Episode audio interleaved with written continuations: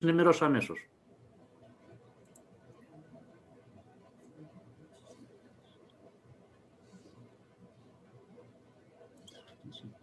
Γέροντα, είμαστε εντάξει, είμαστε έτοιμοι. Ξεκίνησε στο YouTube ομιλίες, μπορείτε να ξεκινήσετε. Την ευλογία σας. Καλησπέρα σας. Από την Ιερά Μονή Αγίου Γεωργίου, στην Άβρα της Καλαμπάκας. Θα ξεκινήσουμε αμέσως το έκτο αρχονταρίκι με διάφορα πνευματικά θέματα, κυρίως με αυτά τα οποία ενδιαφέρουν εσάς. Να κάνω μια προσφύγη στην αρχή. Βασιλεία Φουράνια, παράκτητο πνεύμα της ηλικία, ο πανταχού παρόν και τα πάντα πληρών, ο θησαυρός των ανθρώπων και ζωή χορηγός, ο και σύνο ημίν, και καθάρισον ημάς από πάσης κυρίδος και σώσον αγαθέτα συχάσιμον.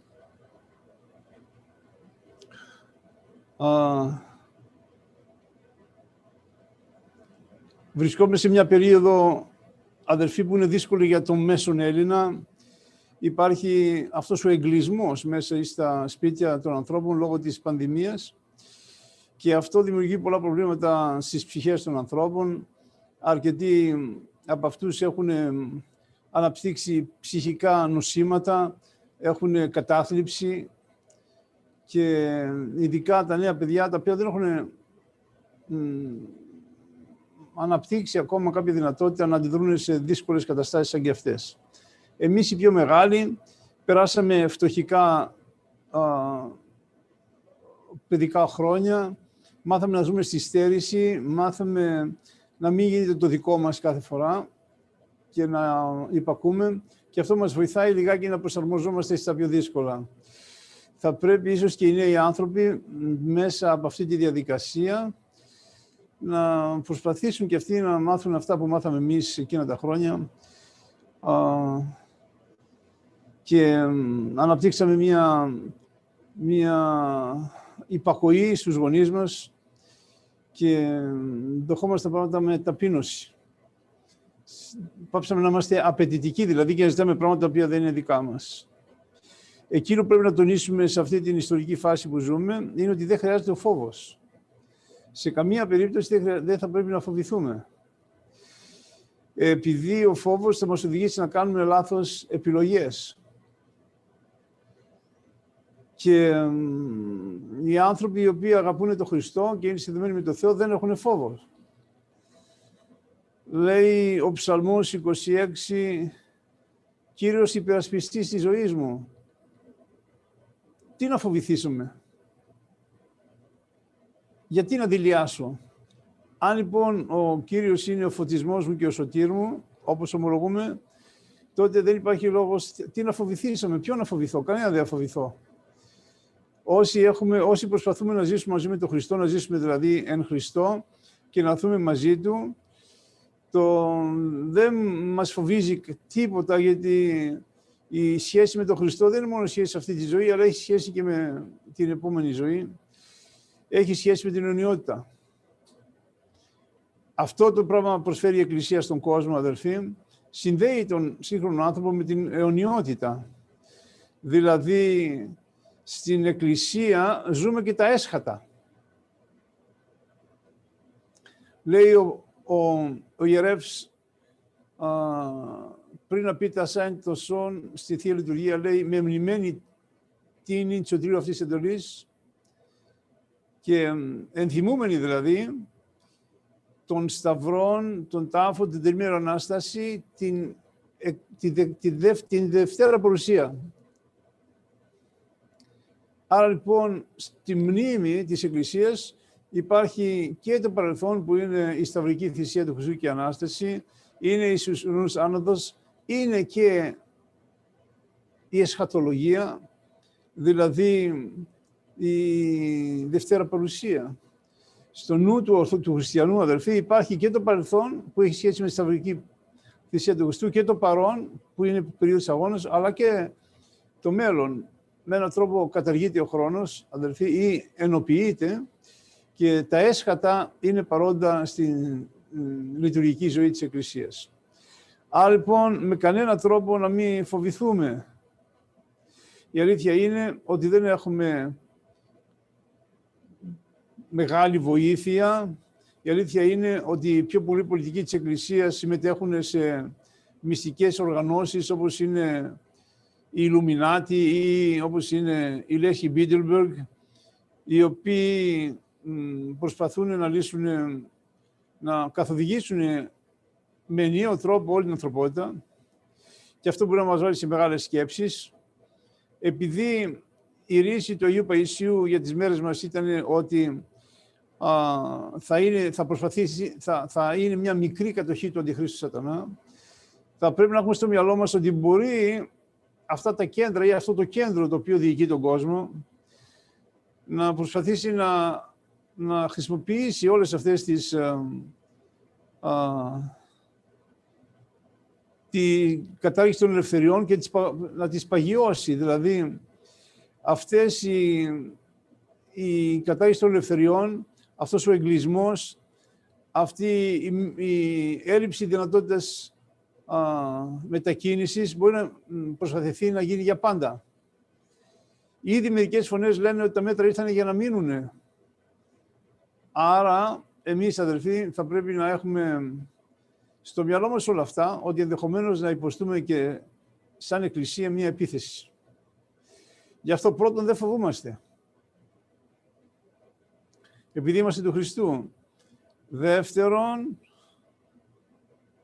βάζουμε και μία κόκκινη γραμμή αν προσπαθηθεί να μας περάσουν μερικά πράγματα στις μέρες μας. Δηλαδή, είναι φανερό ότι αυτή η παγκοσμιοποίηση μπορεί να χρησιμοποιήσει τον ιό ή να τον προκάλεσει τον ιό για να πάμε σε μια παγκόσμια κυβέρνηση και μια πανθρησκεία, να, να ενωθούν, να έχουμε μια κεντρική παγκόσμια κυβέρνηση. Ήδη πριν από δέκα μέρες περίπου είχε γίνει μια σύσκεψη των ηγετών εδώ στην Ευρώπη και μιλήσανε ότι θα πρέπει να έρθουν σε επαφή και με άλλα κέντρα αποφάσεων. Με έναν τρόπο δηλαδή δημιουργούν την αίσθηση ότι θα πρέπει να... ότι α, μας περιμένουν και άλλες κινήσεις από την άποψη της παγκόσμιας κυβέρνησης. Προσέξτε, αδερφοί, μπορεί κάποια στιγμή να θέλουν να μας βάλουν μια παγκόσμια κυβέρνηση και ένα παγκόσμιο κυβερνήτη. Αυτός θα είναι ένας τύπος αντιχρίστου στις μέρες μας. Ο Άγιος Παΐσιος μας προειδοποίησε ότι για αυτή τη μικρή κατοχή του αντιχρίστου σατανά, ότι θα πάμε σε μια περίοδο όπου θα προσπαθήσουν να μας, δώσουν, να μας επιβάλλουν ένα παγκόσμιο κυβερνήτη, ο οποίος θα προσπαθήσει να κάνει όλη τη γη να τον υπακούει και στο τέλος να τον λατρεύει σαν Θεό. Η, η κόκκινη γραμμή για μας είναι να μας ζητήσουν λόγω χάρη μια ψεύτικη ένωση με τους παπικούς. Και αυτό είναι κάτι που πρέπει να περιμένουμε. Ότι σήμερα υπάρχει μια αγαπολογία γενικά και μια προσέγγιση με τους παπικούς, ότι είναι και αυτή η Εκκλησία και ότι είναι και αυτή η αδερφή μας και ότι θα πρέπει να, να, προσεγγίσουμε, να τους προσεγγίσουμε. Εάν αυτό θέλουμε να το επιβάλλουμε στην Εκκλησία, δεν θα το δεχτούμε. Αυτή είναι μια κόκκινη γραμμή. Στην προσπάθειά τους να δημιουργήσουν μια πανθρησκεία, ενδεχομένως να προσπαθήσουν να ενώσουν όλες τις μονοθεϊστικές θρησκείες, το χριστιανισμό, με τον Ιουδαϊσμό, με το Ισλάμ. Σε πρώτη φάση θα πρέπει ο χριστιανισμός να έχει μια ενιαία έκφραση και γι' αυτό θα πρέπει να πάψουν οι διαφορές ανάμεσα σε Ορθοδόξους και Παπικούς, ενδεχομένως και Προτεστάντες. Η, η προσπάθεια αυτή ανάμεσα στους Προτεστάντες και στους Παπικούς ξεκίνησε από τη δεκαετία του 60. Γύρω στο 1964 έγινε η δεύτερη Βατικάνια ε, Σύνοδος, στην οποία προσπαθήσανε να πάνε πιο κοντά με τους Προτεστάντες. Κάποια στιγμή θα προσπαθήσουν να κάνουν διεύθυνες και σε εμάς. Θα πρέπει να είστε πολύ προσεκτικοί γι' αυτό. Άμα γίνει κάτι τέτοιο, αδερφοί, θα είναι μια προσπάθεια για την εγκαθίδρυση της πανθρησκείας ότι όλοι οι άνθρωποι στον ίδιο Θεό ευχόμαστε, είτε τον πεις Χριστό, είτε τον πεις Αλάχ, είτε τον πεις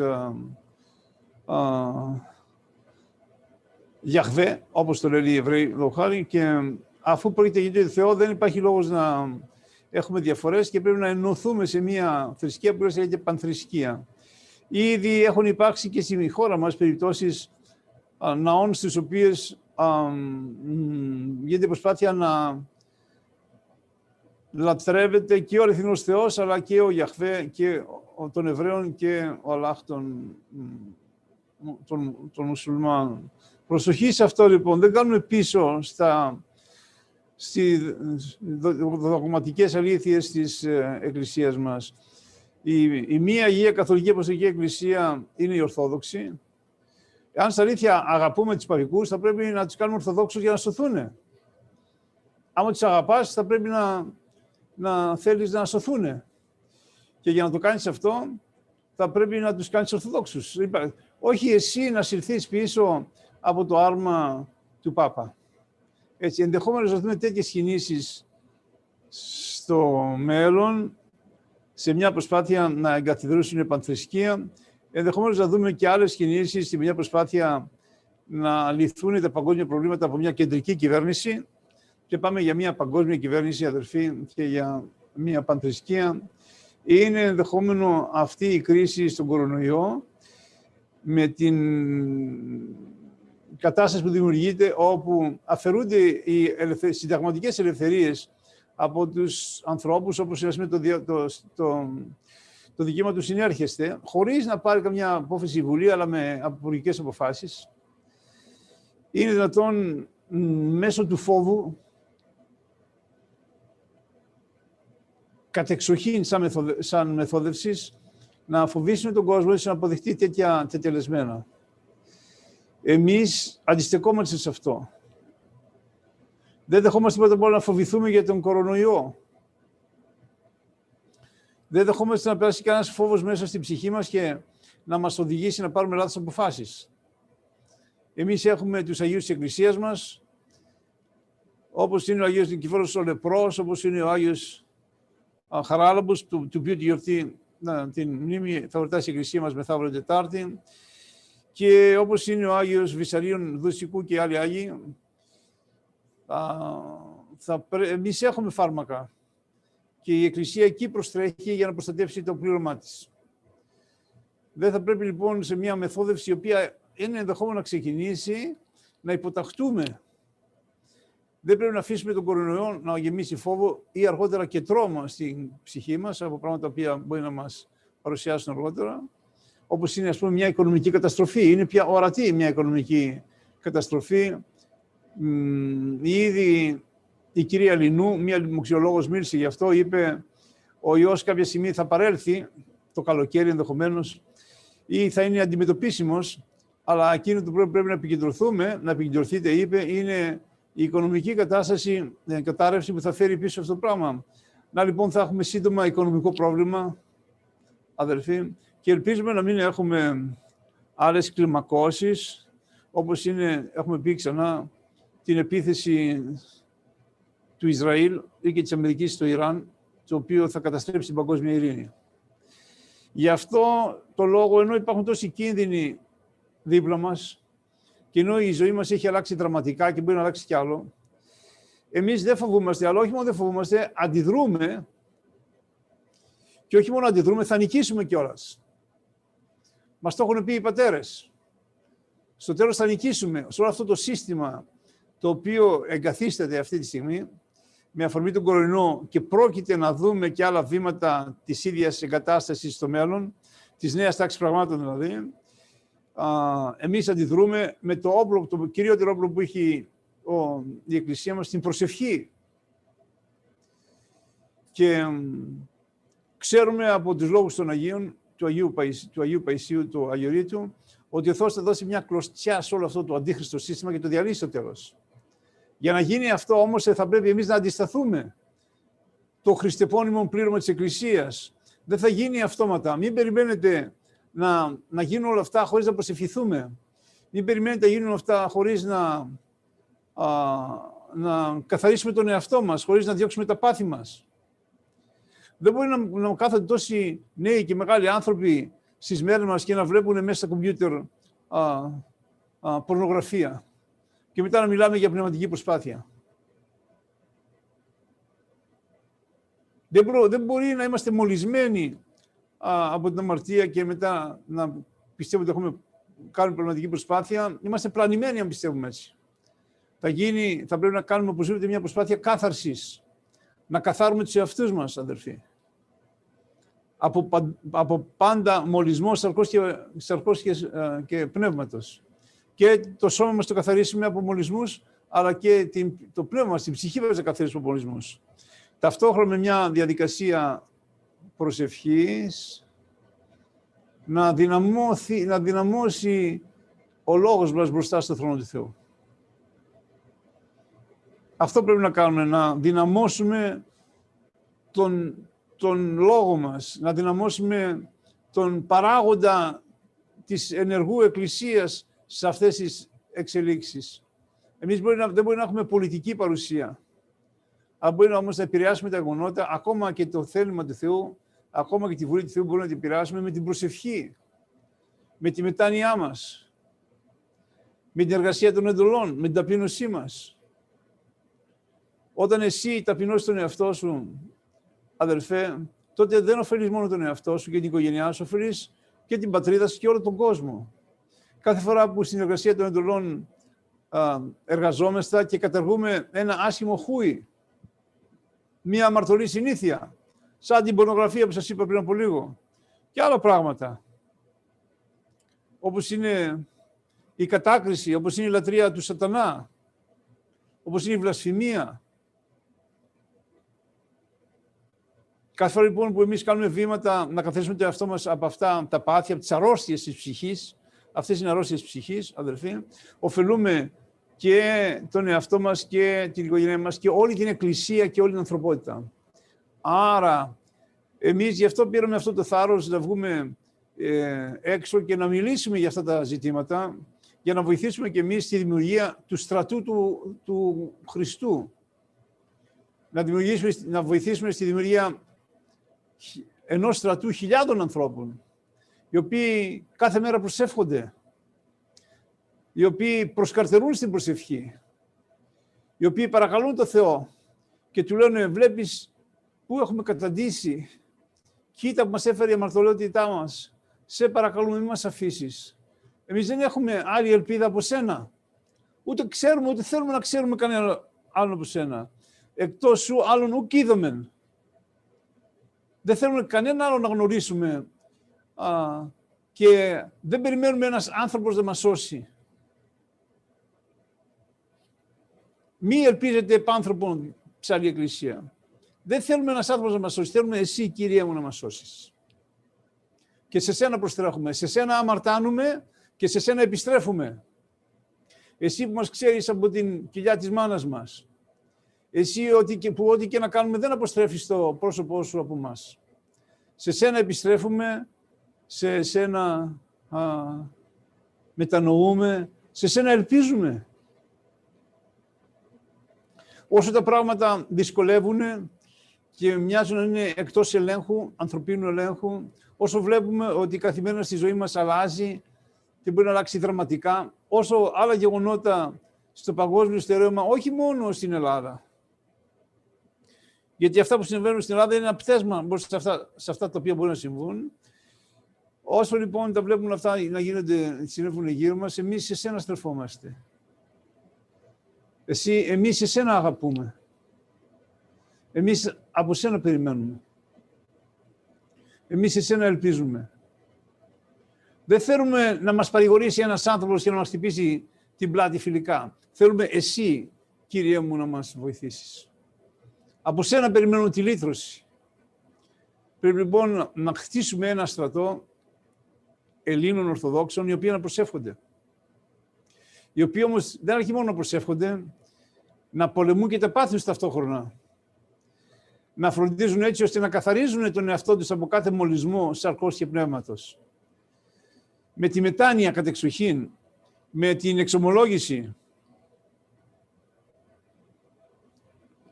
κατεξοχήν, αδελφοί, με τη συμμετοχή στη Θεία Κοινωνία, παίρνοντας ζωή από τα μυστήρια της Εκκλησίας. Θα πρέπει να υπάρξει ένας τέτοιος στρατός Ορθοδόξων, Ελλήνων Ορθοδόξων, οι οποίοι με βάση την προσευχή τους να... και την εργασία των εντολών να προσπαθήσουν να επηρεάσουν τα πράγματα. Είναι σίγουρο ότι θα νικήσουν, μας το είπαν οι πατέρες μας. Ο Χριστός δεν θα αφήσει. Μπορεί να επιτρέψει αυτό το σύστημα να απλωθεί λίγο, αλλά δεν το επιτρέψει να επικρατήσει. Θα το, θα το διαλύσει. Άρα λοιπόν, περιμένουμε κάποια κλιμάκωση τους επόμενους μήνες, έτσι δεν είναι, εκτός από τον κορονοϊό, ο οποίος είναι η κορυφή του παγόβουνου και γι' αυτό και δεν πρέπει να τσακωνόμαστε μεταξύ μας αν θα φοράμε μάσκα ή όχι και να χωρίζουμε τους Ορθόδοξους Χριστιανούς σε μασκοφόρους και μη μασκοφόρους. Δεν θα δώσουμε τη μάχη στη μάσκα, αδερφοί. Αλλά άμα κάποια στιγμή μας ζητήσουν, λόγω χάρη, να κοινωνάμε τον κόσμο με πολλά κουταλάκια, αυτό δεν πρέπει να το δεχτούμε. Είναι αίρεση. Δεν είναι λάθος αντίληψη. Είναι αίρεση. Και θα πρέπει τότε να, τότε, να, μην το, να μην το εφαρμόσουμε, ούτε είμαστε υποχρεωμένοι να υπακούσουμε σε ένα αρχιερέα, ο οποίος θα μας πει να κοινωμένουμε πολλά κουταλάκια. Ψάλουμε αυτές τις μέρες. Η λαβής, η μυστική, σύ υπάρχεις Μαριάμ.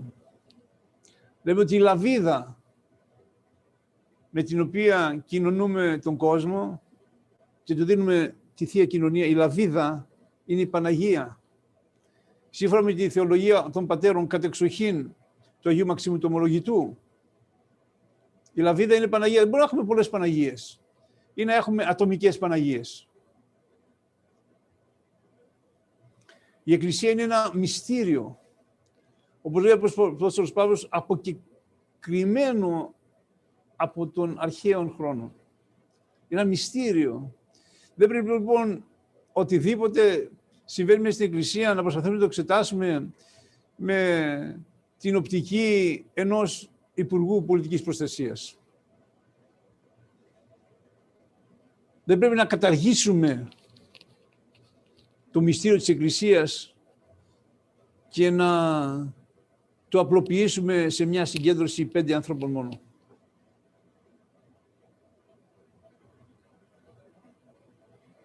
Η Εκκλησία προϋπήρχε. Ο Άγιος α, Πορφύριος, ο Καυσοκαλβίτης, λέει ότι η πρώτη Εκκλησία είναι η Αγία Τριάδα. Είναι και εκεί ένωση προσώπων. Μία Θεότης, τρεις υποστάσεις. Ο τρισυπόστατος Θεός, η Αγία Τριάδα. Έτσι λέει στη θεολογία του Άγιου της Εκκλησίας μας.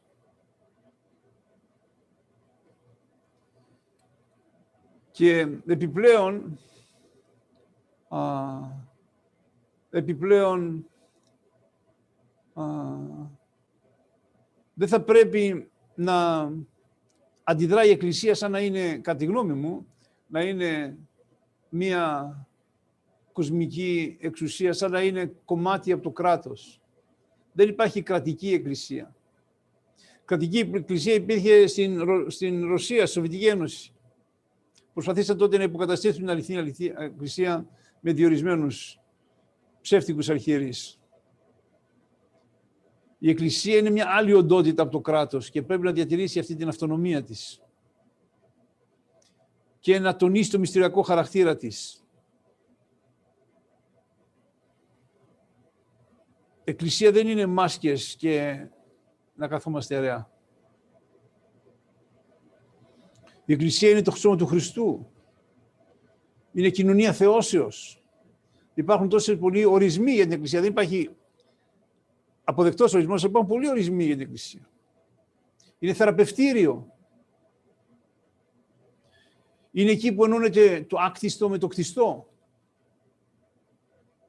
Τα μυστήρια είναι άκτιστες ενέργειες του Θεού.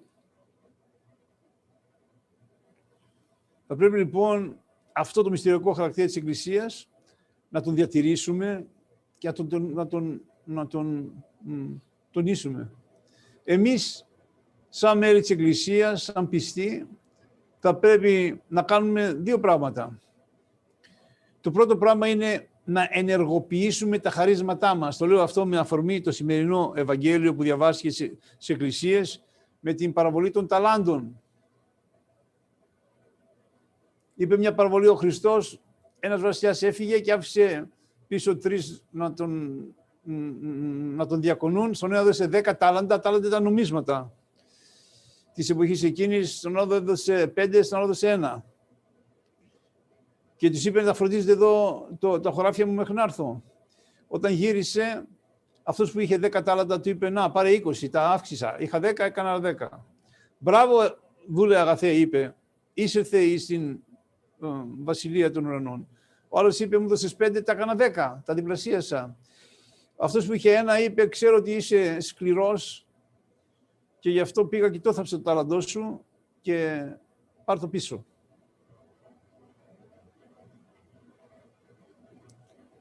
Δεν θα πρέπει όταν πάμε στον ουρανό να πούμε στο Θεό μας έδωσες τάλαντα και στα επιστρέφουμε. Γιατί αυτός ο δούλος, ο οποίος δεν πολλαπλασίασε τα τάλαντα, αδελφοί, ερίχθηκε στο πύρτο εξώτερο. Όλοι έχουμε τάλαντα, όλοι έχουμε χαρίσματα. Τα λαμβάνουμε στη βάφτισή μας. Στη διάρκεια του μυρώματος, του χρήσματος, ο ιερέας μας χρήει και λέει σφραγής δωρεάς πνεύματος Αγίου Αμήν. Εκείνη την ώρα παίρνουμε τις δωρεές του Αγίου Πνεύματος. Όλοι έχουμε χαρίσματα. Η Εκκλησία είναι η Εκκλησία χαρισματούχων. Όλοι είμαστε χαρισματικοί. Απλώς τα χαρίσματά μας τα έχουμε θαμμένα μέσα στη μαρτυρότητά μας. Και θα πρέπει να κάνουμε τη διαδικασία της κάθαρσης να τα ενεργοποιήσουμε. Άρα καθήκον μας, σαν Ορθόδοξοι Χριστιανοί στις μέρες μας, οι οποίοι θα θέλαμε να βοηθήσουμε τον κόσμο να μην συρθεί πίσω από το άρμα των αντιχρίστων,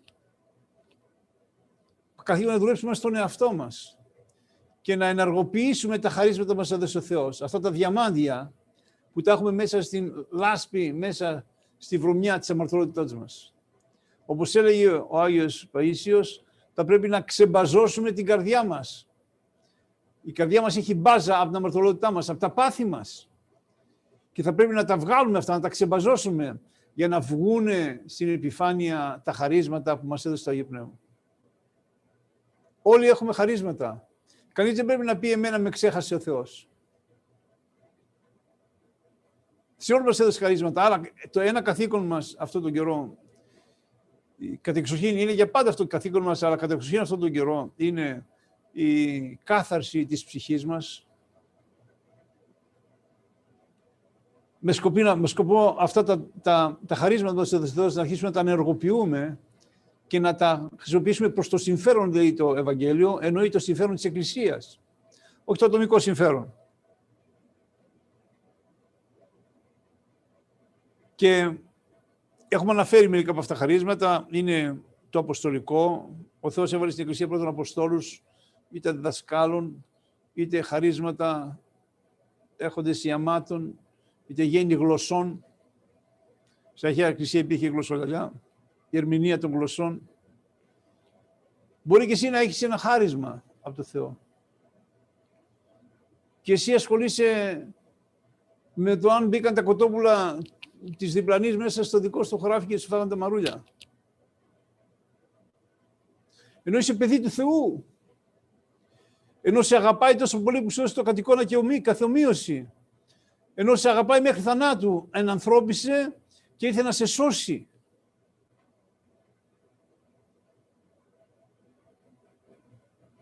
Ενώ λοιπόν έχεις όλες αυτές τις ευλογίες, δεν θα πρέπει να αφήσεις τις καθημερινές, α, τους καθημερινούς πονοκεφάλους, αδερφοί, ή και τις αγάπες του κόσμου αυτού, να συσκοτήσουν την πορεία σου και να σε εκτρέψουν από αυτό που πρέπει να κάνεις, που θα είναι η προσπάθεια να καθάρισεις την ψυχή σου. Αυτό πρέπει να κάνεις, να κάνεις κάθαρση στην ψυχή, να καθάρισεις την ψυχή σου. Και μετά ο Θεός μπορεί να σου δώσει και άλλες ευλογίες καθώς το κάνεις αυτό. Να σου δώσει και άλλα χαρίσματα. Να σου αποκαλύψει και άλλο τον εαυτό του έτσι ώστε να τον ερωτευτείς βαθιά. Θα πρέπει να κάνεις και εσύ μερικά βήματα. Να πεις, εγώ δεν θέλω κύριε να στέκομαι μπροστά σου και να είμαι τόσο βρώμικος από τα πάθη μου. Θέλω να παραστήσω τον εαυτό μου άμμον ενώπιον σου. Θέλω να στέκομαι μπροστά σου για να με καμαρώνεις. Φοβάμαι όταν με δεις θα γυρίσεις από αλλού το πρόσωπό σου για να μην με βλέπεις. Από τα μαρτυρότητά μας. Αγία Ταπείνωση, αδερφοί. Να καταργήσουμε ή να με πάρα πολύ τα πάθη μας, όπως είναι η φιλαυτία μας κατεξοχήν, ο εγωισμός, η περηφάνεια, όπως είναι, όπως είναι, α, όπως είναι, συγγνώμη πήρα ένα μήνυμα ότι είναι ασταθής η, η εικόνα μου, όπως είναι α, η ζήλια, όπως είναι η φιλιδονία, όπως είναι η λατρεία του σώματος. Αδελφοί, θα πρέπει να κάνουμε μια προσπάθεια αυτά τα πάθη της ψυχής μας να τα μειώσουμε ή μπορείς να τα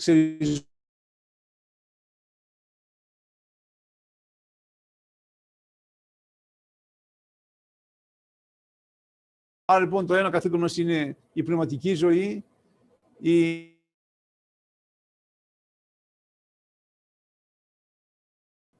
των αρετών στο όνομα του Χριστού. Και το δεύτερο καθήκον μας είναι η διαρκής προσευχή. Ο Απόστολος Παύλος είπε αδιαλείπτως προσευχή. Ποτέ να μην σταματάτε να προσεύχεστε. Να είναι όλη η παρουσία σας, όλη η ύπαρξή σας μια λαμπάδα μπροστά στο Θεό, η οποία καίει. Μια διαρκής επίκληση. Μην νομίζουμε ότι μπορεί να κάνουμε ένα σταυρό βιαστικό και να νομίζουμε ότι ο Θεός δεν θέλει λίγο από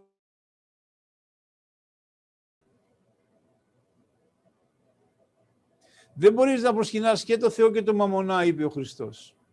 Θα διαλέξεις κάποιον που θα τον αντέξεις και τον άλλο θα τον περιφρονήσεις. Άρα λοιπόν θα πρέπει να προσανατολίσουμε τη ζωή μας όλοι προς τον Χριστό όχι ένα κομμάτι μονάχα και να, να, μας, να μας ευαρεστεί η κοσμική ζωή. Θα πρέπει να προσπαθήσουμε να γίνουμε ουράνιοι άνθρωποι, αδελφοί. Θα πρέπει να προσπαθήσουμε να γίνουμε επίγειοι άγγελοι. Καθένας μπορεί. Η Εκκλησία έχει μία διαδικασία κάθαρσης, την οποία θα μιλήσουμε σε κάποια από τα προσεχή αρχονταρίκια. Πώς μας βοηθάει η Εκκλησία να καθάρουμε την ψυχή μας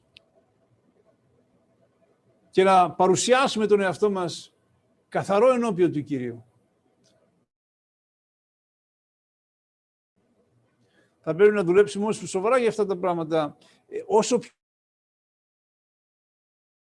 Κάνει την προσπάθεια της κάθαρσης, αδελφοί. Της πνευματικής ζωής, δηλαδή, κατά Χριστόν. Και όσο πιο πολύ, κομμάτι, πιο πολύ μεγάλο κομμάτι της ε, Ελλάδας προσεύχεται, τόσο και τότε θα μπορέσουμε, θα μπορέσουμε να ενεργοποιήσουμε εκείνο το σχέδιο που έχει ο Θεός για τη σωτηρία. Όχι μόνο της Ελλάδας, αλλά ολοκλήρου του κόσμου. Ο Απόστολος Παύλος λέει ότι εμείς Θεού συνεργοί εσμένοι. Είμαστε συνεργάτες του Θεού για τη σωτηρία του κόσμου. Και πώς εγώ μπορώ να είμαι συνεργάτης άμα είμαι γεμάτος βρωμιά. Θα πρέπει να κάνω μια προσπάθεια στη ζωή μου να καθαρίσω την ψυχή μου. Και είμαι σίγουρος ότι εμείς οι Έλληνες θα το κάνουμε. Εμείς οι Έλληνες έχουμε πολλά χαρίσματα πάρει από το Θεό. Γι' αυτό και μας αγαπάει ιδιαίτερα ο Θεός, έλεγε ο Άγιος Παΐσιος. Έχουμε φιλότιμο, έχουμε καλή καρδιά, έχουμε φιλοξενία, αγαπάμε τον αδύναμο, κι άλλα, κι άλλα, κι άλλα, κι άλλα.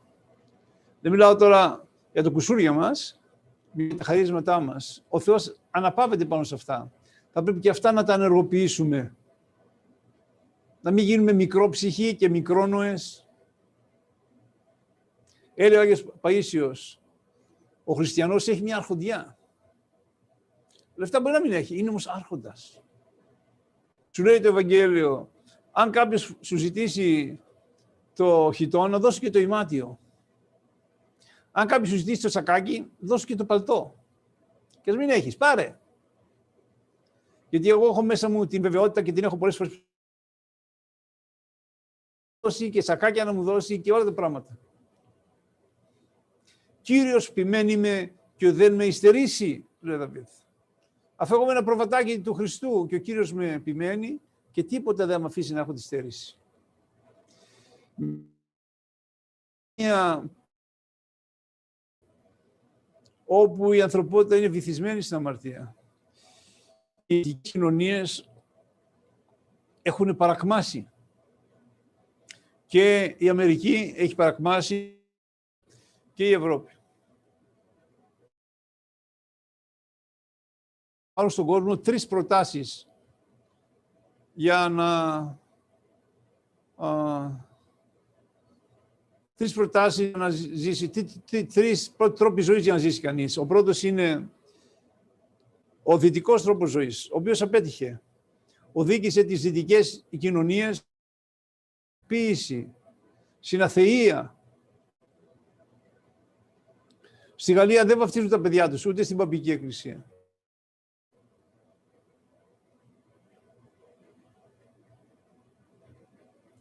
Δεν παντρεύονται. Ούτε και με πολιτικό γάμο, απλώς ζούνε. Εκεί οδήγησε ο παπισμός την Δυτική Ευρώπη. Αμερική επίσης. Πάσχει από αιρέσεις, από λάθος διδασκαλίες. Και εκεί είναι φυτρωμένη η αμαρτία. Με μία πρόταση για τον κόσμο είναι ο δυτικός τρόπος ο οποίος παρήκμασε. Ο δεύτερος τρόπος ζωής που προτείνεται στον κόσμο είναι το Ισλάμ. Είναι πολύ ισχυρή η φωνή το Ισλάμ. Είναι η ταχύτερα αναπτυσσόμενη θρησκεία στον κόσμο. Ακόμα και στην Αμερική που είναι συνήθως σε πόλεμο με το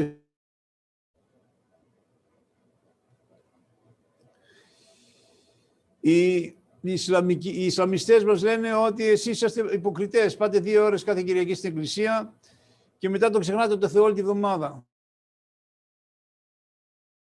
Εφτά φορές τη μέρα στραφόμαστε στη Μέκα, μαζάνια, τέτοια πράγματα. Αλλά βέβαια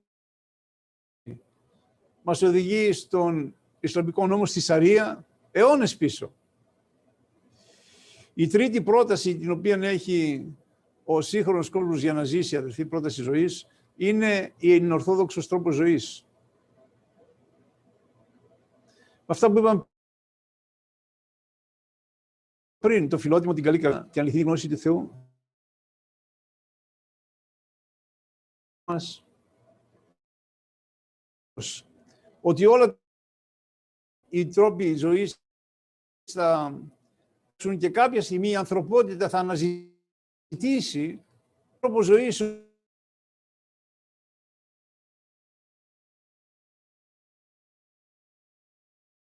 που δεν έχει λεφτά. Να μην επηρεάζεται δηλαδή από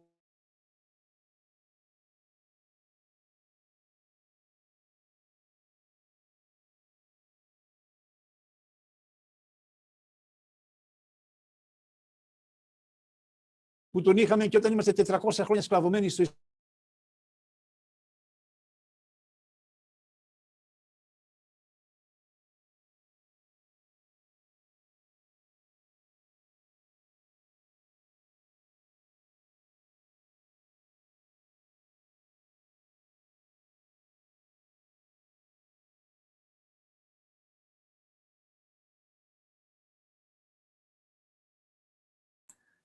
Ε, έχει κολλήσει λίγο σύντη στο γέροντα. Θα κάνουμε λίγο υπομονή παρακαλώ.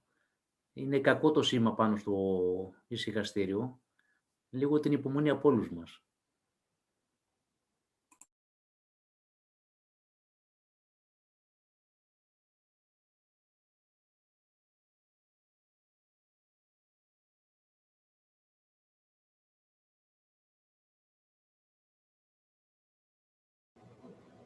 Ελπίζω να με άκουσες. Άκουσ...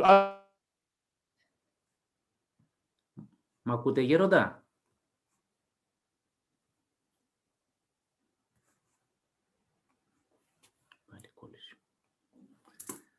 Σταματήσουμε κάποια στιγμή. Είπαμε, επειδή έχουμε πολύ χαμηλή α, σύνδεση απόψε, ξέρετε, εδώ που σας μιλάω είναι ένα πολύ σχετικό μέρος. Ούτε ηλεκτρικό έχουμε. Το ηλεκτρικό το παράγουμε από φωτοβολταϊκά ούτε σύνδεση με το νερό της πόλης έχουμε. Έχουμε μια δική μας πηγή και δεξαμενή.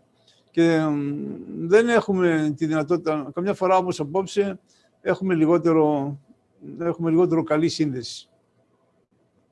Έτσι.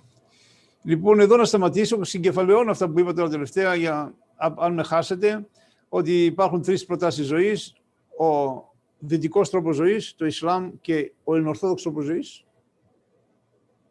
Και λέω Ελληνοορθόδοξο, δεν λέω Ορθόδοξος, γιατί εμείς έχουμε και τη δασκαλία των αρχαίων φιλοσόφων. Έχουμε και τρομερή παράδοση εμείς οι Έλληνες, την οποία την έχουμε εντάξει μέσα στην Ορθόδοξη λειτουργία μας. Και κάποια στιγμή, άμα η ανθρωπότητα φτάσει σε διάξοδα, αδελφοί, και εγώ βλέπω ότι η ανθρωπότητα πάει για διέξοδα, θα αναζητήσει κάτι που να έζησε πάντα και στις καλές μέρες και στις δύσκολες μέρες. Και πιστεύω ότι αυτός, αυτή είναι η μεγαλύτερη πρόταση που μπορεί να κάνει η Ελλάδα. Το καλό μπορεί να κάνει η Ελλάδα στον κόσμο, να, να δώσει τον τρόπο ζωής της να γίνει παγκόσμιος τρόπος ζωής. Και τότε η Ελλάδα θα δοξαστεί. Θα πρέπει όμως εμείς να κάνουμε πνευματικό αγώνα γι' αυτό, να είμαστε άξιοι να είμαστε Ελληνοορθόδοξοι χριστιανοί. Έτσι, κανείς να μην μείνει πίσω. Όλοι να δουλέψουμε. Και άμα πέφτεις να σηκώνεσαι και να συνεχίσεις τον αγώνα στα πνευματικά. Αυτά ήθελα να πω, να ακούσουμε ερωτήσεις τώρα. Συγχωρήστε μου για την κακή σύνδεση. Θα κοιτάξουμε να τη βελτιώσουμε τις άλλες άλλα αρχονταρίκια. Σε ακούμε Γιώργο, εάν με ακούς. Ναι, σας ακούω Γέροντα, με ακούτε κι εσείς. Ε, έχουμε κάποιες ερωτήσεις να ξεκινήσουμε με το θέμα εμβόλιο, αν μου επιτρέπετε να σας ε, πω. Ε, τα εμβόλια είναι ασφαλείς, πρέπει να εμβολιαστούμε; Ακούω πολλά τις τελευταίες μέρες και θέλω να πείτε τη γνώμη σας. Ο ιός μπορεί να μεταδοθεί μέσα στον Ιερό Ναό; Αυτά είναι δύο-τρεις ερωτήσεις μαζεμένες, μία-μία. Πρώτα απ' όλα τα εμβόλια. Εμείς, σύμφωνα με την ρίση του Γέροντα Ευθυμίου, αρνούμαστε να κάνουμε το εμβόλιο πριν να βεβαιωθούμε ότι είναι ακίνδυνο. Ένα φάρμακο το οποίο το έβγαλες εχθές και το δοκίμασε μόνο σε 35.000 ανθρώπους, δεν μπορεί να το δώσεις σε 7 δισεκατομμύρια ανθρώπους. Μπορεί να υπάρξουν παρενέργειες μετά από μήνες και να βγουν μπροστά αυτά τα πράγματα. Κατά μια επιφυλακτική στάση. Δεν λέμε στον άλλον μην, μην πας να εμβολιαστείς, να πας, αλλά εμείς δεν κάνουμε το εμβόλιο. Έτσι δεν είναι. Πιστεύουμε πιο πολύ στις θεραπείες οι οποίες υπάρχουν και έχουμε πει τη θεραπεία με τα μονοκλινικά αντιστρώματα. Ε, ε, αυτές τις μέρες διάβασα ότι υπάρχει και μια πολύ επιτυχής θεραπεία στο Ισραήλ, η οποία μόλις αναπτύχθηκε και από τους 40 ανθρώπους έκανε τους 39 καλούς. Περιμένουν μια θεραπεία και όχι το εμβόλιο. Μέσα σε αυτά τα οποία σχεδιάζει η νέα τάξη πραγμάτων να κάνει, αδελφοί, είναι να μας βάζει μέσα στο σώμα μας τέτοια, τέτοιες ουσίες. Με σκοπό κάποια στιγμή να μας δώσει ένα, μια ψηφια... κάθε σώμα να έχει μια ψηφιακή ταυτότητα. Καταλαβαίνετε, θα πρέπει να αναρτηθούμε αυτό να μπορεί δε με ενέσιμη μορφή να σου βάλει πράγματα τα οποία να κάνουν τον εγκέφαλό σου να συνδέεται με το cloud, με τα computers. Στο site της Μονής, στον ιστοσελίδη της Μονής, είχαμε ανεβάσει την ομιλία, τη συνέντευξη της κυρίας Όστιν, η οποία ήταν υφυπουργός στέγασης στην Αμερική. Πολύ σοβαρό πρόσωπο, οικονομολόγος και νομικός, η οποία τα εξηγεί αυτά. Εγώ από εκεί έμαθα ότι μπορεί με μια ένεση να ενώσει τον, τον νου σου. Υπάρχει αυτή η τεχνολογία σήμερα, διάσπαρτη. Υπάρχει τεχνολογία με την οποία μπορεί να σου α, επιδράσει πάνω στη θέλησή σου. Να σε κάνει επιθύνιο. Μπορούν σήμερα με τεχνολογικό τρόπο να μας επιδράσουν και να μας κάνουν να είμαστε υποτακτικοί σε ό,τι μας λέει η νέα τάξη πραγμάτων. Πώς θα ξεφύγουμε από αυτά τα πράγματα; Με την προσευχή. Όποιος θέλει να κάνει όση εμβόλια θέλει, αλλά εμείς δεν θα πάρουμε το εμβόλιο, δεν το κάνουμε το εμβόλιο. Περιμένουμε να αναπτυχθεί συγγνώμη, κάποια θεραπεία και να απευθυνθούμε εκεί. Η άλλη ερώτηση, Γιώργη. Ποια η γνώμη σας όσον αφορά τη μάσκα του ναούς και ποια η στάση του ιερέως; Δεν πρέπει να τσακωνόμαστε για αυτά. Τώρα, εγώ δεν είπα ποτέ στον Άγιο Γιώργη εδώ που είμαστε στο μοναστηράκι μας, βάλε μάσκα ή μην βάλεις μάσκα. Άμα έρθει κάποιος με μάσκα, δεν θα του πω βγάλτη. Άμα κάποιος ε, δεν φοράει μάσκα, δεν με πειράζει. Δεν θα πρέπει με κανένα τρόπο να δημιουργήσουμε εσωτερικό μέτωπο ανάμεσα Ορθοδόξους. Δεν πρέπει να υπάρχουν Ορθόδοξοι καλοί και Ορθόδοξοι κακοί. Ορθόδοξοι μασκοφόροι και Ορθόδοξοι μη μασκοφόροι. Άμα φοβάται, ας το τη μάσκα. Αλλά δεν πρέπει να τσακωθούμε μεταξύ μας. Ούτε θεωρηθώ εγώ ότι είμαι πιο ορθόδοξος από σένα, επειδή δεν φοράω μάσκα. Έτσι δεν είναι. Μην, μην το σταματήσουμε αυτό. Άμα φοβάται, ας τον τη βάλει. Εγώ έχω πει ξανά και από αυτό το βήμα που είμαστε τώρα, ότι ο Θεός προσέλαβε την ανθρώπινη φύση στην υπόστασή του. Το δεύτερο πρόσωπο Αγίας Τριάδος, ο Λόγος του Θεού, ο Χριστός, έγινε Θεάνθρωπος. Άρα αγίασε το ανθρώπινο, την ανθρώπινη φύση, αδελφοί. Ο Χριστός είχε πρόσωπο. Ανθρώπινο πρόσωπο σαν και εμάς. Έτσι δεν είναι. Δεν πρέπει λοιπόν να το κλείνουμε. Αλλά μην δώσουμε τη μάχη στη μάσκα. Η μάσκα είναι η κορυφή του παγόβουνου. Έτσι δεν είναι. Μπορεί, σας είπα αργότερα, να μας ζητήσουν να κοινωνάμε με, με κουταλάκια ή να μας κλείσουν ξανά τις εκκλησίες με άλλες δικαιολογίες, όχι τον, τον ιό, τότε, το ξαναλέω, εμείς οι ιερείς, κατά τη γνώμη μου, πρέπει να πάμε να κάνουμε θείες λειτουργίες στα σπίτια. Αν φτάσουν στο σημείο να μας κλείσουν οι εκκλησίες για τα καλά και να μας πάρουν για τα κλειδιά, εμείς θα πρέπει να κάνουμε θείες λειτουργίες στα σπίτια. Οι πατέρες μας έχουν προειδοποιήσει ότι θα γίνουν αλλαγές στον κόσμο, θα προσπαθήσουν να επιτεθούν στην εκκλησία. Εγώ γι' αυτό φωνάζω, κάντε προσευχή, κάντε προσευχή, κάντε προσευχή, κάντε κάθαρση. Έτσι δεν είναι. Τώρα μας περιορίσανε, μπορεί να χρησιμοποιήσουν αυτόν τον περιορισμό, να μας παρακολουθούν σε όλα.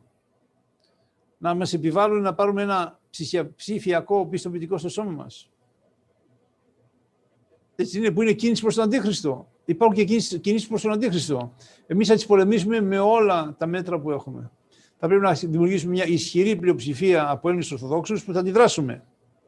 Ελπίζουμε και η Ιερά Σύνοδος μας βοηθήσει, που μέχρι τώρα έχει μια ουδέτερη, θα έλεγα, στάση απέναντι σε όλα αυτά τα γεγονότα. Ελπίζουμε οι ιεράρχες οι οποίοι είναι οι ηγέτες σε αυτόν τον αγώνα να μας δείξουν το σωστό τρόπο. Το ελπίζουμε. Είχε πει κάποια στιγμή ο Άγιος Παΐσιος ότι η Εκκλησία στις δύσκολες μέρες θα πάρει σωστές αποφάσεις. Άρα περιμένουμε να το δούμε. Και η προσευχή μας μπορεί να βοηθήσει και τους Αγίους Αρχιερείς να πάρουν σωστές αποφάσεις. Μία άλλη ερώτηση, αν υπάρχει. Ναι, Γερόντα. Εφόσον τα εμβόλια για τον κορονοϊό περιέχουν προϊόντα εκτρώσεων, δεν θα είναι μία μορφή κανιβαλισμού για αυτούς που θα τα δεχτούν; Ακριβώς. Αυτοί χρησιμοποιούν έμβρια από εκτρώσεις και παίρνουν κυταρικές σειρές. Σχεδόν όλα τα εμβόλια είναι έτσι. Εμείς στην ιστοσελίδα της Μονής ανεβάσαμε μία ανάρτηση την οποία την έκανε νομίζω κάποιος σύλλογος γονέων ή κάποιος σύλλογος εναντίον των εκτρώσεων και επί, ανέλυε όλα τα εμβόλια, ακόμα και τα ρώσικα και απεδείκνει ότι είτε σε ένα μόνο στάδιο της ανάπτυξης του εμβολίου χρησιμοποιούνται κυταρικές σειρές οι οποίες είναι παρμένες από από εκτρομένα έμβρια, είτε σε όλα τα στάδια της παραγωγής, όπως είναι, ας πούμε, το εμβόλιο της Οξφόρδης, το AstraZeneca. Έτσι είναι αυτά, λοιπόν, και κάτω-κάτω αυτή η πολύ ωραία ανάρτηση έλεγε «Η απόφαση είναι δική σας». Εγώ σας θυμίζω ένα πράγμα. Και γι' αυτό φοβάμαι ότι θα έρθει τιμωρία στο ανθρώπινο γένος που παίρνει από τα σκοτωμένα μωρά του κύτταρα ή οτιδήποτε άλλο για να φτιάξει φάρμακα. Ξέρετε, θέλω να σας μίσω την νόσο των τρελών αγελάδων. Όταν πήγανε να ταΐσουν τις αγελάδες με φυράματα τα οποία ήταν τα παιδάκια τους. Από αγελάδες δηλαδή. Και δώσαν αγελάδα να φάει αγελάδα σε φύραμα και είχαμε την νόσο των τρελών αγελάδων. Δεν το θέλει ο Θεός αυτό.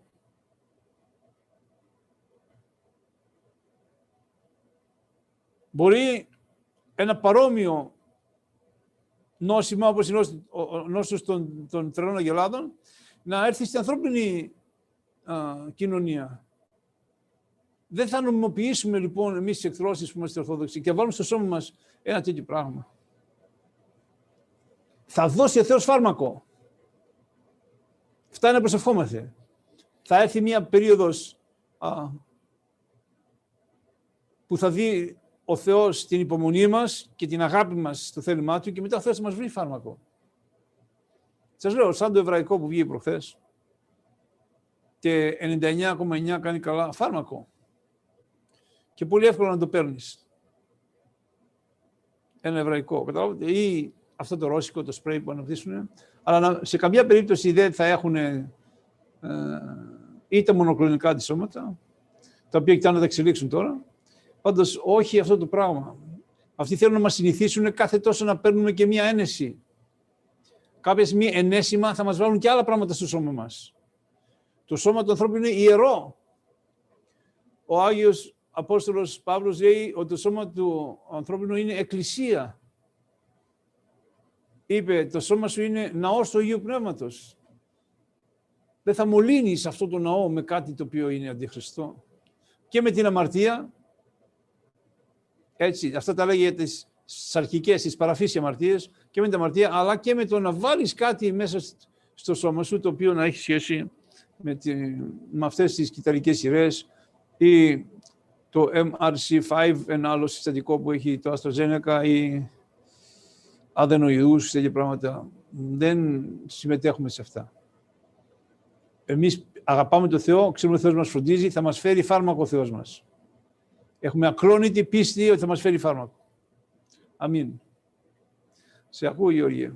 Ναι, Γέροντα, μία τελευταία θα σας ρωτήσω για τα εμβόλια που μας έχουν πει. Οι υγειονομικοί που δεν εμβολιαστήκαμε, έχει αρχίσει ο πόλεμος εναντίον μας. Πώς μπορούμε να αντιμετωπίσουμε αυτή την κατάσταση; Έβγαλε μια απόφαση η Ευρωπαϊκή Ένωση ότι δεν είναι υποχρεωτικός ο εμβολιασμός. Γιατί, γιατί καθένας μπορεί να κανονίσει τι θα κάνει στο σώμα του. Δεν μπορεί να σου πει εσύ το κράτος όταν βάλεις κάτι μέσα στο σώμα σου με πρόσφαση τη δημόσια υγεία. Δεν μπορεί να το επιβάλλει αυτό. Είναι ακόμα στα δικαιώματά σου. Έτσι είναι. Άρα εμείς δεν το κάνουμε. Μερικοί έχουν προβλήματα στην υπηρεσία τους. Νοσηλευτές, στρατιωτικοί, αύριο δάσκαλοι, καταλάβατε; Αλλά είναι, δεν είναι νόμιμο η, η, το κράτος να σου επιβάλλει να κάνεις, να βάλεις, να κάνεις το εμβόλιο στο σώμα σου. Το σώμα σου σου ανήκει, εσύ παίρνεις αποφάσεις. Γεώργια. Ναι, Γερόλα. Ε, σχετικά με το θυμό, μας ρωτάνε πώς μπορούμε να τον αντιμετωπίσουμε; Α, πάμε σε άλλο πεδίο τώρα. Ναι. Ο θυμός. Άμα διαβάσεις το βιβλίο του Αγίου Ιωάννης Κλίμακος, ένα από τα πάθη της ψυχής, ένα από τα σκαλιά που πρέπει να κάνει κάποιος για να πάει στο Θεό είναι να, να υποτάξει το θυμό του. Και ο λόγος αυτός λέγεται περί αοργησίας να μην έχεις οργή. Η οργή λοιπόν, εκεί αναφέρει, ότι έχει μητέρα την περηφάνεια και τον εγωισμό. Άρα κάπου έχεις κρυφό ή φανερό εγωισμό και εκδηλώνεις αθυμός. Ο ταπεινός δεν θυμώνει, όταν δέχεται. Άρα λοιπόν στην ψυχή σου φωλιάζει κάποια κρυφή ή φανερή περηφάνεια ή κάποιος κρυφός ή φανερός α, εγωισμός ο εγωισμός είναι συνήθως, αδελφοί, το ονομάζει και καινοδοξία. Μια ματαιοδοξία, ότι εγώ είμαι κάτι πολύ σπουδαίο, ας πούμε, και δεν ανέχομαι άλλα πράγματα. Και αυτός είναι η πηγή του θυμού. Αλλά τότε θυμώνεις όταν έχεις εσωτερικά μεγάλη ιδέα για τον εαυτό σου. Άμα είσαι ταπεινός, δεν έχεις λόγο να θυμώσεις και όταν σε βάζουν κάτω, δεν σε πειράζει. Γιατί τότε μοιάζει του Χριστού, ο οποίος είπε: Κοιτάξτε, εμένα είμαι πράος και ταπεινός στην καρδία. Ο Χριστός είχε πραότητα. Αλλά εμείς που τον ακολουθούμε πρέπει να εργαστούμε πάνω στην, α, στην αρετή της πραότητος. Και, και ταπεινό στην καρδία. Αλλά να ψάξει εκεί τον εαυτό σου και με τον πνευματικό σου, να βρεις τη ρίζα του πάθους. Έτσι ξέρεις είναι το πάθος. Ο θυμός είναι μια εκδήλωση του πάθους. Η ρίζα είναι στον εγωισμό ή στην ή στην υπερηφάνεια. Καινοδοξία στα, με τα λόγια, τη ματιοδοξία με έναν τρόπο, αυτά είναι τα λόγια του Αγίου Ιωάννου της Κρέμακας. Γεώργια. Ναι, Γερούδα. Ε, ένα πνευματικό παιδί που έχει προγραμμίες σχέσεις και ο πνευματικός του το επιτρέπει την τακτική Θεία Κοινωνία, τι πρέπει να κάνει; Είναι λάθος το πνευματικό το μου Εγώ δεν νομίζω υπάρχουν πνευματικοί, αλλά δεν μπορεί να νομιμοποιήσεις την πορνεία αυτό που ονομάζουμε προγραμμένη σχέση στην γλώσσα της Εκκλησίας λέγεται πορνεία. Έτσι δεν είναι, να πας στην Εκκλησία να ευλογήσει ο Θεός το γάμο σου και μετά μπορεί να κοιμάσαι με την καλή σου όσο θέλεις, με τη γυναίκα σου όμως. Σήμερα έχουμε φτάσει σε τέτοια επίπεδα. Η πορνεία είναι στο κόκκινο, η μοιχεία είναι στο κόκκινο. Γι' αυτό καλούμεθα και να, να βγούμε μέσα από αυτή τη βρωμιά. Του λέει το Ευαγγέλιο, εξέρθετε από αυτού και αφορίστητε. Να βγείτε μέσα από αυτή τη βρωμιά και δυσοδεία που έχει η σύγχρονη κοινωνία και αφορίστητε, να ξεχωρίσετε τον εαυτό σας από αυτό. Εγώ είμαι του Χριστού. Ακολουθώ τις εντολές του Χριστού. Εγώ όταν παντρευτώ θέλω να αξίζω τα στέφανα μου. Τα άσπρα μου. Οι παλιοί ρωτάγανε, οι παλιοί παντρεμένοι, μεγάλη ηλικία, ρωτάγανε τα κατά στα άσπρα σου. Δηλαδή μήπως πόρνευσες. Καταλάβετε, τόσο σημαντικό ήταν να πάνε καθαροί στο μυστήριο του γάμου και να αξίζουν να τους στεφανώσει η Εκκλησία για την προσπάθεια που κάνανε. Ειδικά στις μέρες μας είναι δύσκολο, είναι ένα μαρτύριο, έλεγε ο Άγιος Παΐσιος, για τα παιδιά να κρατηθούν καθαρά σαρκικά στις μέρες μας. Είναι τόσο εύκολη η υπερονία. Σήμερα, αντίθετα με τα χρόνια που ήμασταν εμείς νεαροί, οι γυναίκες επιτίθεται στους άντρες. Ο Άγιος Ιωάννης της Κλίμακας λέει σε κάποια στιγμή, αν οι γυναίκες επιτιθούν στους άντρες, κανείς δεν σωθεί. Αν το, εγώ το διάβασα, λέω, έπρεπε να ζεις σήμερα, Άγιο Ιωάννη, να σου πω εγώ. Καταλάβατε, δούμε σε δύσκολες, σε μια πολύ δύσκολη περίοδο, είναι δύσκολο να αναστραφεί αυτή η περίοδος που ζούμε. Είναι μία αναστρέψιμη, κατά τη γνώμη μου. Η Εκκλησία δεν έχει τη δύναμη μέσα στο λαό να αναστρέψει. Εμείς γι' αυτό ξεκινάμε αυτό το κίνημα. Να ζήσουμε κατά Χριστό. Αλλά είναι δύσκολο η Εκκλησία να αναστρέψει την κοινωνία. Μπορεί όμως ο Χριστός. Γι' αυτό κάνουμε προσευχή. Προσκαλούμε το Θεό να έρθει να λύσει το πρόβλημα. Παραδεχόμαστε την αμαρτωλότητά μας. Παραδεχόμαστε και εμείς είμαστε μέρος του προβλήματος. Αλλά καλούμε το Θεό να παρέμβει. Ο Θεός μπορεί να σταματήσει την κατηφόρα της της κοινωνίας μας, το έχει κάνει και σε άλλες φορές. Όπου σταμάτησε την κατηφόρα της κοινωνίας. Πολλές φορές, συγγνώμη, με το δύσκολο τρόπο. Με συμφορές, με τον Ατάλο. Ότι, ότι, ότι ο Θεός ξέρει καλύτερα από εμάς πώς να το κάνει. Εμείς όμως τον καλούμε να παρέμβει με την προσευχή μας, όλη την προσευχή μας να παρέμβει, με, κύριε σώσο μας δηλαδή, με την α, α, α, με την συμμετοχή στα μυστήρια της Εκκλησίας. Γι' αυτό ο Θεός έφτιαξε την Εκκλησία. Ο Χριστός γι' αυτό έκανε την Εκκλησία. Η Εκκλησία είναι η παράταση της ζωής του Χριστού στον κόσμο. Υπάρχει μέσα στη, στη, στη σύγχρονη κοινωνία στον κόσμο ο Χριστός μέσα στις εκκλησίες του. Τη θεμελίωση πάνω στο αίμα του, γι' αυτό και γίνονται θαύματα μέσα στην εκκλησία. Νεκροί ανίστανται, δηλαδή άνθρωποι που κοιμόντουσαν, ήταν μέσα στην αμαρτία, αλλά ήταν νεκρές οι ψυχές τους, έχουμε αναστάσεις. Τυφλοί βλέπουν, άλλοι που δεν βλέπαν τα πνευματικά μέχρι τώρα, ξαφνικά αρχίζουν να τα βλέπουν. Αυτό συμβαίνει μόνο στην εκκλησία. Γιώργη. Ναι, Γέροντα. Σήμερα οι Ορθόδοξοι Χριστιανοί έχουν χωριστεί σε δύο στρατόπεδα. Εντός εισαγωγικών οι βλάσφημοι και οι ανεύθυνοι και υπάρχει μεγάλη αντιπαλότητα. Οι μεν κατηγορούν τους δε και δεν μιλούνται μεταξύ τους. Πώς έρχονται στο ποτήριο της ζωής με μίσος, με σικακία και εχθρότητα, τι προτείνεται να γίνει για να σταματήσει αυτό το κακό; Είπαμε δεν δημιουργούμε εσωτερικό μέτωπο. Δεν τσακωνόμαστε χριστιανοί με χριστιανούς. Είναι λάθος αυτή η παρατήρηση ότι υπάρχουν ξέρω εγώ, προοδευτικοί, ήρθε και στο τηλέφωνο μου εδώ, την έχω και εγώ αυτή την ερώτηση, ότι υπάρχουν ε, προοδευτικοί και μη προοδευτικοί. Είναι λάθος τοποθέτηση αυτή.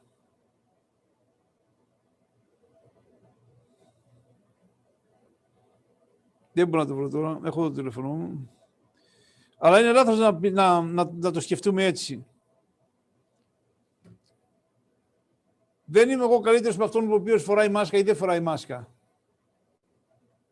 Καταλαβαίνετε, υπάρχουν, έχουν, έχουν προσελκύσει και στο παρελθόν αιρέσεις όπως η αίρεση των καθαρών. Εγώ είμαι καθαρός, εσύ δεν είσαι. Έτσι είναι. Δεν κάνουμε στο δικό μας, δεν τσακωνόμαστε. Αυτό είναι το πλήρωμα της Εκκλησίας. Μερικοί αντιλαμβάνονται έτσι, θέλει να φοράει τη μάσκα, στη φοράει. Δεν τη θέλει, ας μην τη φοράει. Έτσι είναι. Εμένα αυτή είναι η θέση μου. Δεν θα τσακωθεί το ορθόδοξο πλήρωμα για τη μάσκα ή όχι τη μάσκα. Δεν θα δώσουμε εκεί τη μάχη.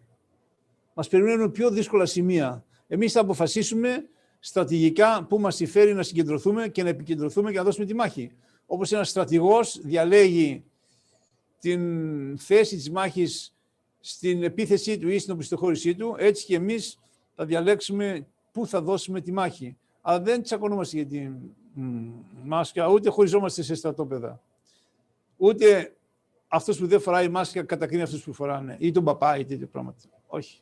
Θα πρέπει να διατηρήσουμε την ενότητα της Εκκλησίας. Άλλοι το αντιλαμβάνονται έτσι, άλλοι το αντιλαμβάνονται αλλιώς. Η επίσημη Εκκλησία βγαίνει με μάσκες. Έτσι δεν είναι. Η επίσημη Εκκλησία εμβολιάζεται. Κατά τη γνώμη μου δεν έπρεπε να το κάνει. Γιατί έτσι μοιάζει σαν ένα κομμάτι από την κρατική εξουσία και εκφράζει σαν κρατική εκκλησία. Όπως πάει ο Πρωθυπουργός ή οι Υπουργοί ή οι άλλοι σημαίνοντες και εμβολιάζονται, πάει και δεσπότης και εμβολιάζεται, ας πάει άμα θέλει. Αλλά γιατί καλεί τα μέσα ενημέρωσης να πάρουν φωτογραφία; Δεν θέλει να το προβάλλει αυτό; Άμα θες, πήγαινε κάνει εμβόλιο. Εμείς δεν σου πούμε να πα να το κάνεις εμβόλιο. Αλλά μην χρησιμοποιήσεις τη δύναμή σου, το σχήμα σου για να υποβάλεις ένα έμεσο μήνυμα στις ψυχές των ανθρώπων ότι πρέπει να πάνε να κάνουμε το εμβόλιο. Έτσι είναι. Ο πιστήρας το κάνει. Εμείς έτσι λέμε. Ας κάνει όσα εμβόλια θέλει. Εμείς δίνουμε μια προειδοποίηση. Προσοχή μπορεί να έχει παρενέργειες, να μην φανούν αμέσως παρενέργειες. Μην βάζεις ό,τι και ό,τι στο σώμα σου. Αυτά που σου εμφάνισε, σου, σου προσφέρει η Pfizer οι μεγάλες εταιρείες που κυβερνάνε την Αμερική, ξέρετε το 25% του εισοδήματος της Αμερικής είναι από τα big pharma, από τις μεγάλες φαρμακευτικές εταιρείες, οι οποίες διαρκώς βγάζουν ε, φάρμακα και έχουν τεράστια εργαστήρια με δισεκατομμύρια προπολογισμό να παράγουν και άλλα καινούργια. Με βάση στο σώμα σου εύκολα πράγματα τα οποία δεν έχουν αποδειχθεί. Ένα εμβόλιο θέλει χρόνια για να, να παρουσιάσει ασφαλές. Σας θυμίζω το εμβόλιο για το AIDS είχε 15 χρόνια ε, έρευνα. Έτσι, αλλά δεν τσακωνόμαστε ότι είμαστε προδοτικοί και συντηρητικοί. Δεν ξέρω τι άλλο διαχωρισμό μπορούμε να κάνουμε στην Εκκλησία. Είμαστε όλοι α, μέλη του Σώματος του Χριστού. Ο Χριστός είναι η κεφαλή και είμαστε μέλος εκ μέλους, λέει ο Παύλος δεν, δεν πάμε να, να υπογραμμίσουμε τυχόν διαφορές που έχουμε. Αλλά πρέπει να υπογραμμίσουμε τι, την ονότητα της Εκκλησίας. Και την αποφασιστικότητά μας να συνεχίσουμε τον αγώνα μας μέχρι να νικήσουμε. Μέχρι να ξεσκεπαστεί αυτή η συγκεκαλυμμένη επίθεση του ανθρώπινου γένους, αδερφοί. Που δεν είναι μόνο τώρα, είναι από δεκαετίες θα πρέπει κάποια στιγμή το ορθόδοξο πλήρωμα να, να γίνει πιο αγωνιστικό, να πάψει να είναι ορθόδοξος του καναπέ και να γίνει ορθόδοξος του προσεφηταρίου, της μετάνοιας, της παράκλησης, των χαιρετισμών, του ψαλτηρίου, της αυτοσχέδιας προσευχής. Πόσοι τρόποι φοβηθούμε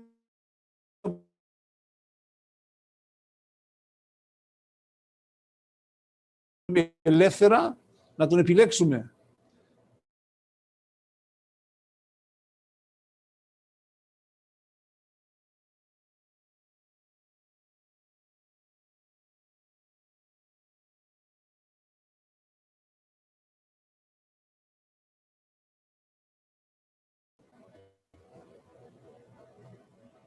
Δεν μας ακούτε, Έχουμε χάσει το σήμα ξανά.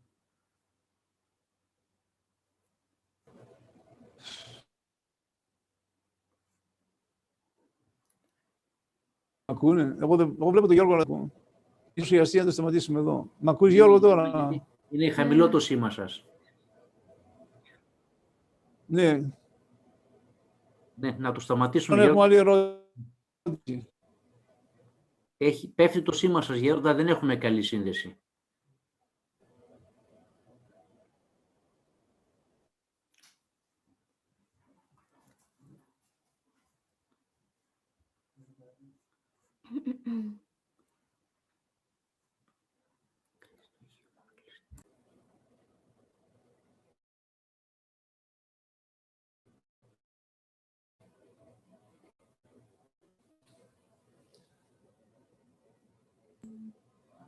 Δεν μας ακούτε, Γέροντα;